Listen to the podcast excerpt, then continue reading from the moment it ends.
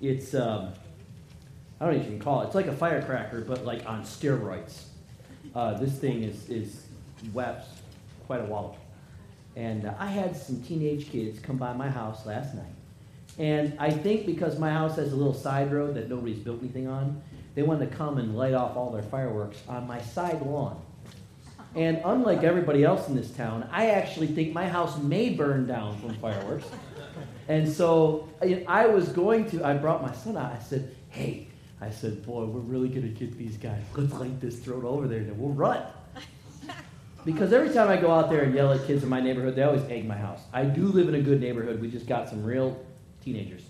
So, uh, so I say, you know, we'll, we'll, go run, let it boom, and, and, and we'll run. And, and Dad goes, or I mean, Jonathan goes, Dad, how could you do that? I said, Jonathan, nobody from the church is going to know. He goes, Dad, how could you say that? And I looked at him and went, Son, how could I say that? I can't believe that came out of my mouth. That's why you buy it. No, anyway. So finally, you know, he's like, Dad, I got an idea. We'll turn the sprinklers on.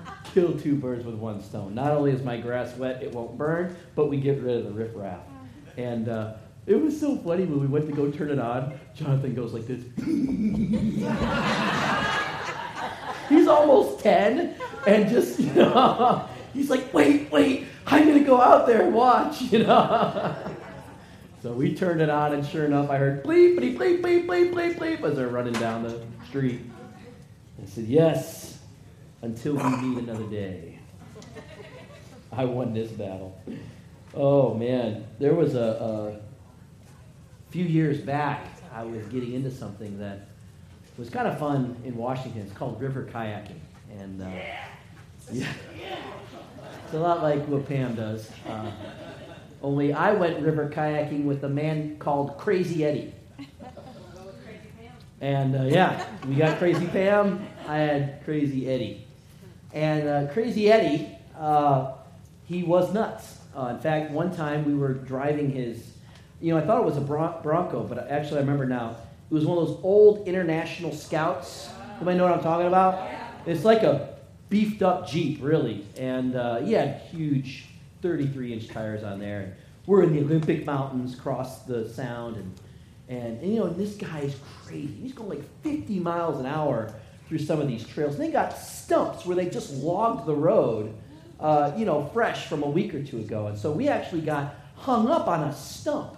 And the car spins I, I mean, this is a very weird experience. The car spins and then rolls. And it only rolled once, like, like a 360 or 720, and thankfully the tires caught on the road. Had they not, I would not be your pastor today. That's where you're supposed to go, oh, we're so glad it didn't roll. Because that would have went down the mountains, and I assure you, uh, even my ability to duck would not have helped in that moment. And so, uh, so this was the guy I went river kayaking with. You know, I can't, he's still alive. I really can't believe he's still alive. He's still living, even though he does all these stupid things.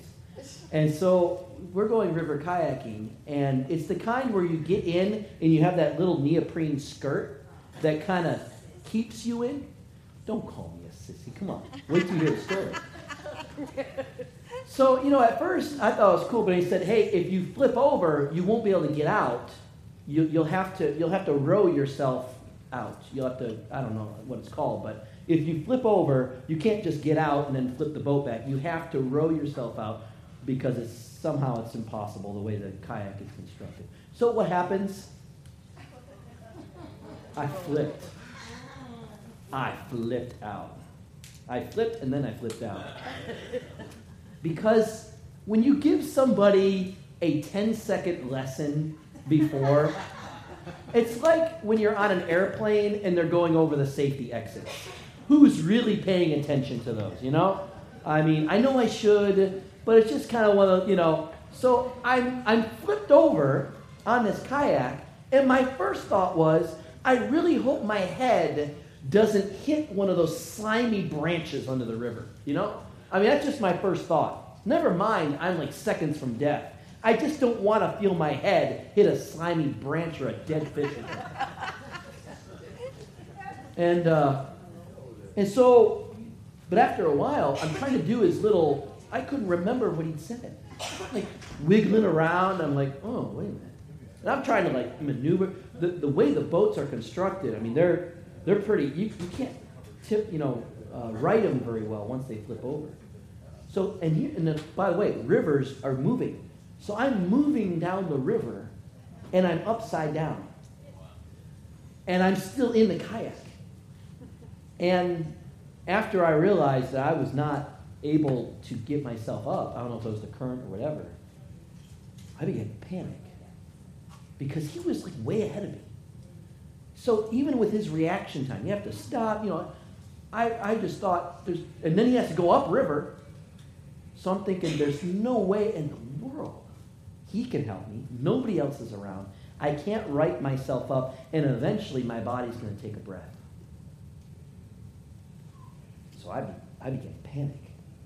And when you begin to panic, you want to take breath even more. You're, you're, you see the air bubbles. You, I felt the air bubbles coming out of my, my mouth. And I was really scared. It really, I, mean, I, when I go back to that moment in my memory, I don't go back often, but I, it was dark, cold, and I didn't, I didn't want to die like that. And I was struggling. I mean, I was, I was trying to do everything I could to get out of the kayak. I had my feet forward. Anybody knows about that? It's very hard to bend your legs and slip out, especially under current. And I, I mean, you know, maybe a shallow rock is going to hit me. I, I, I was just literally freaking out. And just in the middle of my panic, I had remembered something just kind of shot into my mind. And it was Psalm 25. Now, the psalm didn't shoot into my mind, just the title of it Psalm 25. But years earlier, our youth pastor had beat that psalm into us. I didn't even know what it meant. I could recite it, but I had no clue how to teach it. And as that psalm came into my head, of course, the first lines is, are, To you, O God, I place my trust. And I remember that psalm came into my head, and immediately my brain put that first sentence in there, like I was about to say it. To you, O Lord, I put my trust.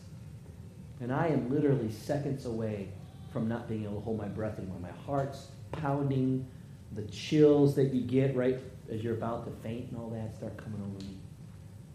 And I, I really thought, man, this might be it. I just did a stupid thing and I'm going to make the papers. And uh, all of a sudden, Crazy Eddie grabs the kayak, and he was pretty strong. He was very tall. And he just, just flipped it somehow. And when I came up, I remember that, I mean, drawing that first breath. And, and of course, you know, that was the end of the day for me. uh, but drawing that first breath and, and feeling like my life, like this man saved my life. You know, I never thanked him for it. I probably should. Maybe that's something I'll do after church today. Uh, but, but I guess I never thanked him for it because half of me blamed him for it, right? It was his kayak, something he wanted to do. I was doing him a favor by gracing him with my presence. And so, so he should have saved my life, right? But, I, you know, and, and I, I, mean, as I took that breath and I was just freaking out, he was just, he was kind of laughing. And, uh, uh, you know, he thought it was kind of funny. Mike, you kind of remind me of him a little bit, actually. If I start calling you Crazy Eddie, you'll know what I'm talking about now. He started laughing a little bit. He's like, oh, man, you almost bit it. I'm thinking, that's not something you laugh about.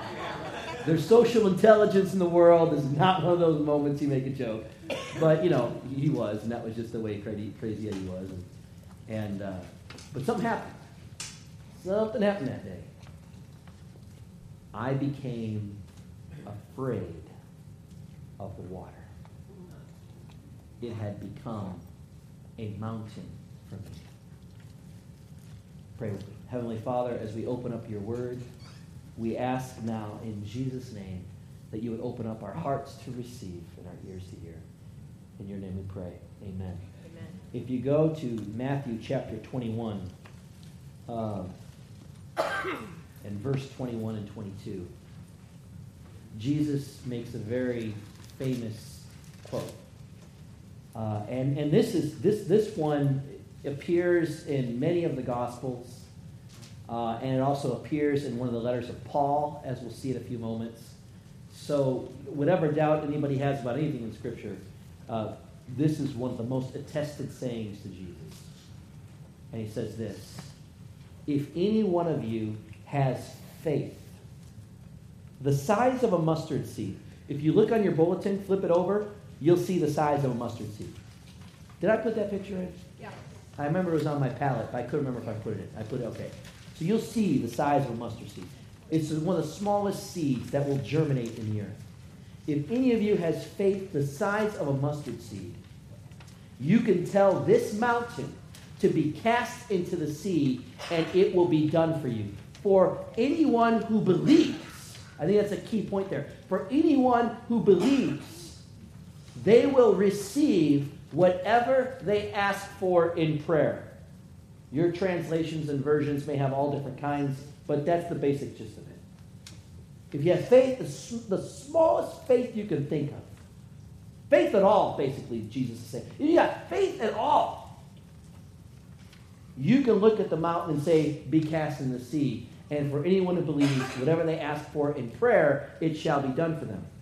This has also been a very abused verse in the Bible as people begin to pray for all sorts of things that God is not obviously involved in.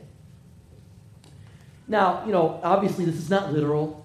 Jesus is not literally saying that, you know, he wants to throw mountains into the ocean. Remember, it was God who placed the mountains where they were. So we're not talking about a physical reality here. What Jesus is talking about is he's using a metaphor, and it's a common metaphor that we will often use today as well, is that the mountains are some sort of obstacle, some sort of hindrance, some sort of problem, some sort of fear or anxiety. Maybe it's a personality thing that you got uh, that you're trying to overcome. You know, whether, whether it be an arrogant thing or an angry thing, you know, it's just something that hinders us from either being all God has called us to be or stops or blocks the plan of God within us or around us or in front of us. And so Jesus is saying if you have just the smallest faith in the world, you can plow right through those mountains. And my confession to you this morning is I think I'm a lot like a lot of people. There's times where I just don't have faith. I just don't have faith for it. A few years ago, there was a circumstance and I remember Tony and I were at our dinner table. We always used to pray together, and I um, still do, but but in, in this way, at this, at this particular dinner table in our home in Tacoma, it was so horrible. I remember I would always lead. I would always be the one to start the prayer. And I was just quiet for so long. She said, honey, you going to go? I said, you know, Tanya, I'm all prayed out. I'm all prayed out. I didn't even have the mustard seed at that moment. And I was just kind of staring off, angry, looking out the window. And then my wife started praying. That was pretty cool. You know, sometimes when we have no faith, it's good to have people around who do. And uh, she started to pray out. I remember feeling like a wimp. but I remember also feeling very grateful. I, I couldn't mouth the word, I couldn't even say it. The mustard seed had been crushed out from under me. And so this morning, that's my confession to you that there's times in our life where we have that. I get asked a lot, you know, Tom, how can I pray confidently? How can I pray and believe in what I'm praying for? How, how can my prayers be something more than just kind of tossing up to God like a Christmas wish list that we do with Santa Claus? You know, How, how can I pray and just have confidence and fervor? Like I see other people praying and they really believe in what they're praying for. They really believe that God's going to come through for them. How can I switch my prayers from just hopes to faith, to confidence? This morning, that's what we're going to talk about. This morning, uh, we're going to talk about really having that kind of faith that gives you the confidence to access the blessings that Jesus has given us through the giving of the Holy Spirit. I, I can't remember what it was. Oh, it was, it was a few years back. I had a computer. And I took it in to get worked on. And the guy told me, Oh, you're not using half of what your computer can do. And I said, I didn't even know my computer could do all this stuff. Sometimes that's how we live as Christians. We don't even know all that we have access to. It's ignorance. It's not rebellion. It's not sin. It's just flat out ignorance. We don't always know what we have access to. And so our prayers do kind of become things we just, well, we're going to toss a bone here. Maybe something will happen, you know, trying to cover all our bases. Rather than getting to the point to say, you know what, God, if you don't come through for me, then I don't want anything else to. That confident, mountain moving faith. That's what we're talking about this morning. And my first point is this faith comes by hearing the message of God's word. I know it's kind of funny. We struggle to read our Bibles a lot. It's not a, a discipline, perhaps like it once was or, or ever was. Uh, you know, I've only lived so long, and, and I know for me sometimes it, it, it can become an issue of discipline. Uh, but one of the things that I found out especially through the course of my life, is that though this is an ancient book, book, the words of this book have power like no other. Uh, when I was 17, I was in Israel, and I was in uh, the Arab quarter of uh, Jerusalem, and I was there with two. I was there on a, on a mission trip with our youth group, and I was there with two two teenagers female teenagers my age. Uh, we were going, they were trying to find something, and I was along for the ride. And we went into this shop, and the man says, Oh, do you want to see what I got in the back of the shop? I have better deals there. And so we go into the back of the shop, and as we're looking, all of a sudden, a whole bunch of people start pouring in. And I see them whispering to each other, and I see the conversation and the two young ladies who were with me, they looked and they saw the situation as well. And, and, it, and it's a look I'll never forget. When they looked at me, it was a look of horror. Like, what have we gotten ourselves into? We had kind of gone a little further than we should. We were a little outside the boundary that our youth pastor had said we could go. And it was later in the day, and we had not met up with them like we should. So it wasn't, wasn't you know, we, we, we were in the wrong place at the wrong time and, and by choice we knew it, but we weren't trying to do anything wrong. We just were doing something wrong.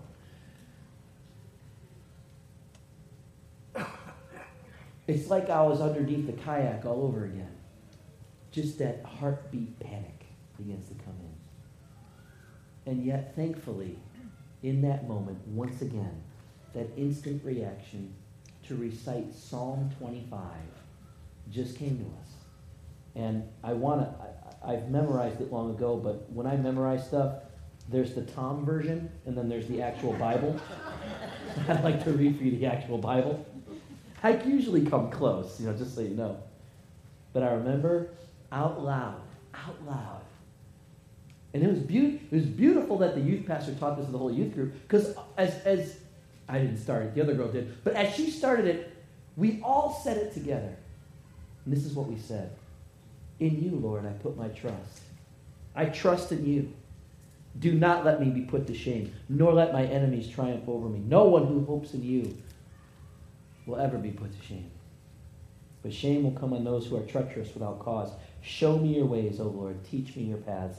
Guide me in your truth and teach me. For you are God, my Savior. And as we began to speak those words, it was like the Red Sea parted. We grabbed wrists and just walked straight out. Everybody parted, and we walked out, got out, and got back to the student bus. How are we able to hold our heads high confidently? By speaking the word.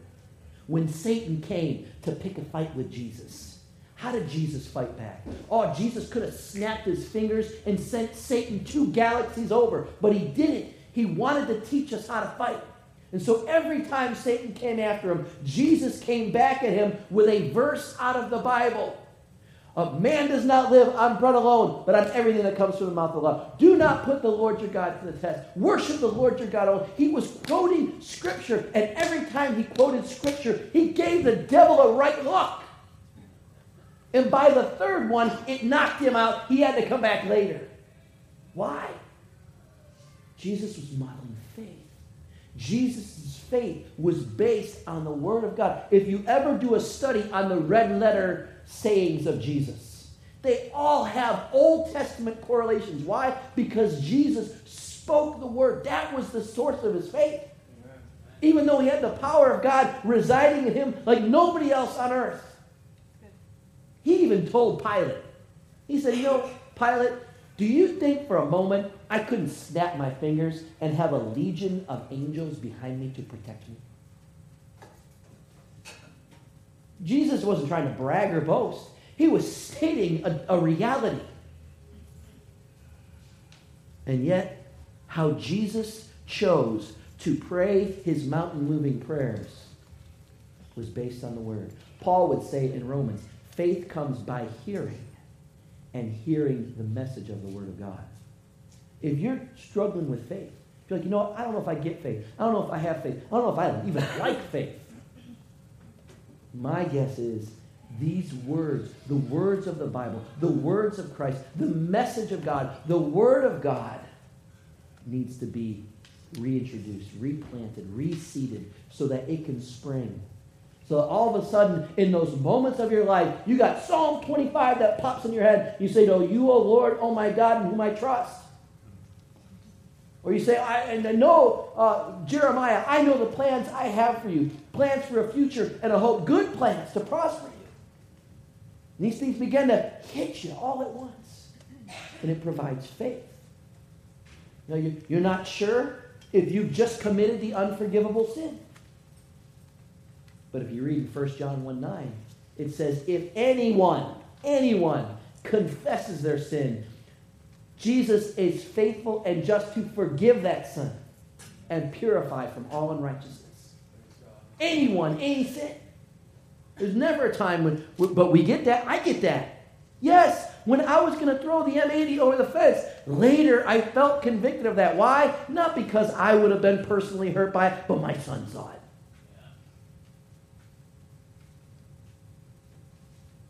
Yes, even the dumb ones that you're embarrassed why? Because faith comes by hearing the word. And it is hearing it. You can read it. You can get tapes and listen to it. Talk about it. I have friends, I talk about the Bible. And then they throw in stuff, and I throw in stuff. And it's great. It builds faith. The Bible is not just meant to educate us about God. It's meant to build us faith for in those moments of life when they come and we don't know it will be the ones that have faith to stand. Amen? Amen? Number two, faith comes by looking at God and not the problem. When I was uh, in Mexico a few years ago, I would always take a team of teenagers down to Mexico, and it was kind of nice for me because it was almost like a vacation. They did everything, and I was just a chaperone. I mean, I'd lead the, the devotions and stuff, but nothing that was very hard or stretching for me. About the third or fourth time I was there, we were sitting in church, and uh, the pastor comes up right at the beginning of the service and says, You know what? I just got a word from the Lord, and he said, You're the one that's supposed to bring the message this morning. What? Are you on crack? Do you want me to clear your church out quicker than a bomb scare? I mean, I'm thinking to myself, oh my goodness, this missionary is going to see just how bad I really am. And I'm just, I was going for 45 minutes. I was so nervous. I don't speak Spanish. I can, and I, I don't have anything prepared. I didn't even have my Bible with me. Don't ask me about that. I mean, it was just all this kind of stuff. And I'm thinking, oh man, How am I going to do this? How am I going to stand in front of another culture? And they've come to hear the Word of God. And they have problems with Americans. And they told me that. They're always very honest with it.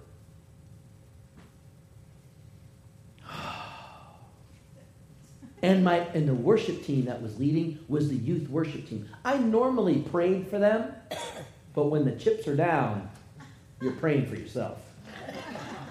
Hey, you guys, you're on your own, man. I gotta pray for myself right now. And then their last song was a song, uh, I don't know if you know it, it's called Open the Eyes of My Heart, Lord. Open the eyes of my heart. And, and one of the verses says, To see you high and lifted up, shining in the light of your glory. That comes out of Isaiah chapter 6. It says Isaiah, Isaiah saw uh, that the heavens were peeled away, and Isaiah saw the Lord high and lifted up. Immediately I had the word. While I was focusing on me, I had 45 minutes of sheer torture. But the moment I focused on God, I had a whole sermon in less than a second. As I began to speak, I said, I know for some of you it may be hard to receive from me because I'm an American. You look at me and it conjures up images, things you've seen in the news, in the media, movies, books, our military. You look at me and you see that. I said, but this morning I'm asking you not to look at me, but that we would be like Isaiah. We'd stop looking horizontal, but that we would look vertical and that we would see the Lord together high and lifted up. Don't see me, see God. They, they liked it, kind of. It's always hard to speak with a Spanish translator because I'll, I'll, tend to like say five sentences and then they're like, uh, uh, anyway. But I think, you know, the point is, and I, I think that's the point the enemy will always try to get us to keep looking at ourselves. When Satan came to Eve, what was Satan? Was Satan's conversation about God? No. Satan wanted to talk about Eve. Oh, Eve. God's been holding out on you, man. You can get knowledge. You can, you can be like God. You can get wisdom. You can get all these things, Eve. Come on, eat this thing. What did Eve do? For a moment, she took her eyes off God, put her eyes on herself, and she ate. And the Bible is filled with that. The Israelites are at the Red Sea, and they're about to be annihilated by the Egyptian army. And what are they doing? The enemies got them looking at the Egyptians, saying, Oh my goodness, Moses, you let us out here to die, not realizing that their salvation was ahead of them as God parted the Red Sea. Joshua sent spies into the promised land, but when the spies came back, they said, Oh, I mean, Moses did, and they said, Oh, Moses, the people are really tall. I don't think we can fight them and win. Only Joshua and Caleb said, What are you saying? They may be big, but God is bigger. What had happened was Joshua and Caleb kept their eyes on God. Every other spy had their eyes on themselves. To pray confidently, we have to be looking upward, not inward. Does that make sense? Number three, faith comes. So faith comes by hearing the message of God's word. Faith comes by keeping our eye. Hebrews 12 2 says what? Uh, let us fi- fix your eyes on Jesus, the author and perfecter of our faith. Number one, getting the word, that brings faith. Number two, keeping our eyes on God, that brings faith. Number three, understanding that sometimes faith comes as we walk with God over, through, or around the problem. I'm like anybody else. I'd love to pray and just sit back and watch God do it. Almost to be like my little genie, you know? Remember, remember that show? What was that show where the I what was it? I dream of Jeannie. I dream of that was the name of the show. Yes. Oh. Sorry, I asked. um, but but I what, what little I remember is that she would she'd do something with her eyebrows. Remember that? She'd do something with her eyebrows, and the house would be clean, you know? Or, or there'd be like food. Oh man, that would be wonderful. I'd pay for that gift. I mean, you know, she, she'd have this thing, and, and sometimes, I gotta admit, when I'm tired, when I'm frustrated, when I'm confused, or quite frankly, when I'm just having a good time, when something comes my way, I'd like God to just do a genie on me. Blink his, blink his eyes, and all of a sudden everything's fixed. I'll tell you something. About 10 to 20% of the time, you'll get that if you ask for it. There are some things God will fix, and you won't have to fire a shot. But 80 to 90% of the time, God is going to work through you in the midst of the problem. Rather than throwing the mountain into the sea, He's going to have you go through the mountain. He's going to have you go right on through it. And, and you know what? To be honest with you, we benefit more when God does it through us than when God does it for us. You know? My, my parents used to do things for me, my clothes, my whatever. But until I began to learn to do them for myself, I would have just remained an infant. I would have remained a child. I'd be dependent on them to this day. But they taught me how to do this. God teaches us how to go through the mountain. And he teaches us by having faith and trust in him. and then my final point is faith without love is no faith at all. This phrase ends up somewhere else in the Bible. Theologians love it because they love to see how these letters interacted when, when they're all spread out. Remember, the Old Testament was primarily written in Israel, where Israel is today. A little bit was written in Persia, but most of it was written in Israel. The New Testament, all over the Roman Empire, it was written. So when they see correlation, it's kind of a big deal for them. And there's a huge one. If you have a Bible, turn to 1 Corinthians chapter 13. 1 Corinthians chapter 13, verse 1 says, If I speak in the tongues of men and angels, but do not have love, I am only a resounding gong or a clanging cymbal. In other words, I could speak in all these kinds of tongues, but if I do not have love, if I'm a jerk, this is what everybody's hearing. Clang, clang, clang, clang, clang. He goes on to say, if I have the gift of prophecy, and I can fathom all mysteries and knowledge, and if I have what? Faith that can move a mountain. Ooh, just connected to Matthew 21. Paul did. If I have faith that can move a mountain, but do not have love, Paul says you're nothing. You're nothing. That faith is of no value. The works of your faith are of no value. You don't have love. I was on a trip, another mission trip when I was younger, 19. And I went with this missions pastor at the church I was attending because he was so cool. And when he spoke, oh my gosh, I mean, it was like, it, it, was literally like having a movie star speak. The fruit, no, I, I remember, everybody idolized.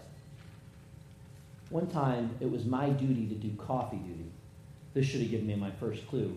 One of the members of the team would come in, bring coffee to the pastoral staff, and serve it to them while they had their morning meeting.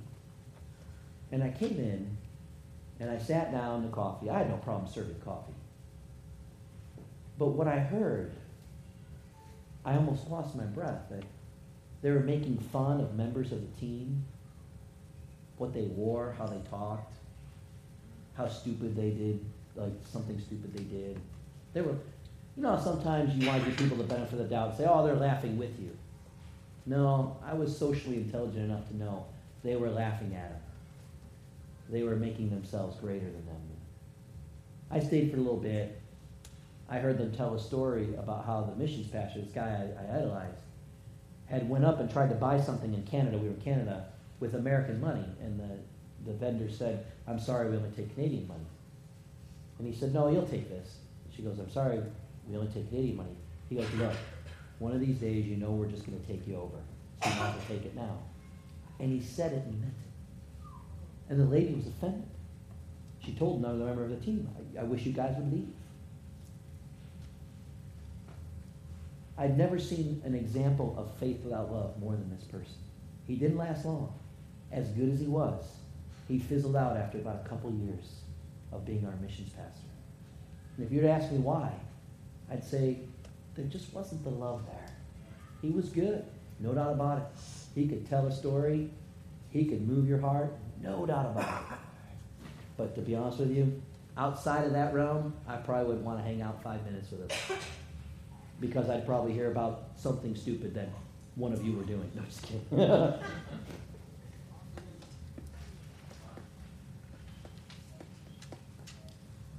Paul said, I could have faith to move a mountain, but without love, it equals nothing.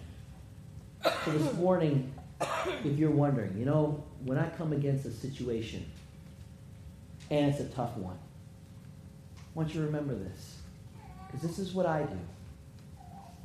Remember I told you that story about the kayak? I walked out of the water that day terrified of it. Terrified of it. In fact, Derek doesn't know this, but I still am. A few years ago, I went hiking with him, and uh, he was fishing. And he hands me a pole. He says, Why don't you fish?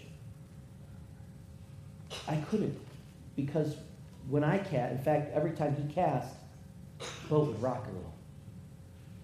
And so I was doing everything I could to just breathe, watch him catch fish after fish. They say Matt was the king of the hill that day, but I don't know. Derek was bringing out fish after fish. And every time he'd catch a fish, what would happen? The boat would rock. And so I have, I'm nervous and just holding on to the sides because I remember being in a boat like that and flipping over. So it, it, it can last to this day. But two things I want to tell you. First of all, I went, I went in the boat. I did go. Bill, I think it was your boat. How I trusted that boat, I'm not sure, but uh, I think it was Bill's boat. The church's boat. The church's boat. Did you leave it there? Is it still there? Oh. Well, after hiking it down that mountain, I, I can why Waiting on you to take it back out. Yeah. Not gonna happen. Um,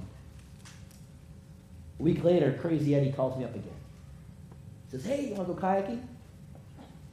And the worst part about being a guy is you're never gonna admit to another guy that you're afraid, right? So I said, "All right, Crazy Eddie." I call him Eddie, but I thought Crazy Eddie. Let's go. And I remember as I was getting into that boat, over and over in my head was Psalm 25. To you, O Lord, I put my trust. You will not let me be put to shame. Now the good thing is I improvised this time. I found out you did I because I'm short. I'd never thank God for being short. I have never seen the advantage of it, even though all of you are nice and you say, "Oh, if you're short, you da, da, da." I know that you're all just being nice. There is no good reason to be short. But in this particular case, I could go on my knees and still operate the skirt. He was too tall. He had to stick his feet out in front. That was the problem. I had my feet forward. I was on my did I did I tip over? Yes. But I just kicked out with my knees and out I was from under the boat. Why he didn't tell me that the first time, maybe why I haven't thanked him for saving my life yet. But the point is, the point is, it was a very real fear. And it still is to some degree to this day, being in those kind of boats. And yet, it's being able to access that mountain moving faith and say, you know what? I'm not going to let fear stop me from anything good God has for me. Not from going out in a canoe with my friend on a men's trip, and not with going out with Crazy Eddie to prove my manhood. Faith did. Bow your heads me. Heavenly Father, we come before you this morning. And God, I pray, Lord, I pray for for faith.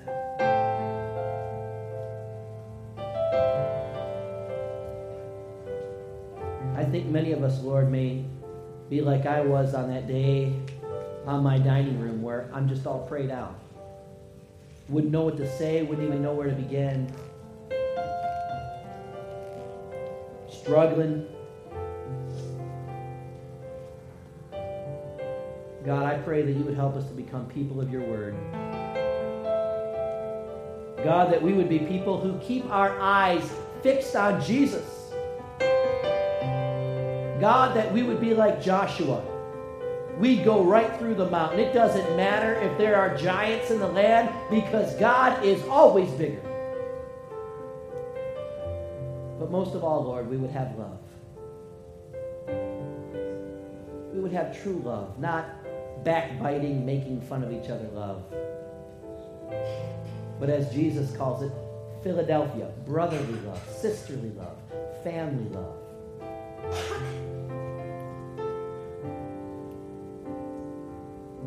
And with that, we can move mountains. Before we end today, I'd like to give a very simple invitation. And I, I know there's not too many people here this morning, so I, I won't ask you to raise your hands, but if you'd like to become a Christian this morning, a, a, a, sincere Christian, a true one, we don't really believe you're born into it or that it's something you can inherit. It's at some point following Christ is a choice that you make. I'd like to invite you just to come on and see me after the service. We'll sit down and we'll talk and we'll pray together. And I promise you, it'll be the best decision you ever For the rest of us, if we could stand together and put your hand over your heart.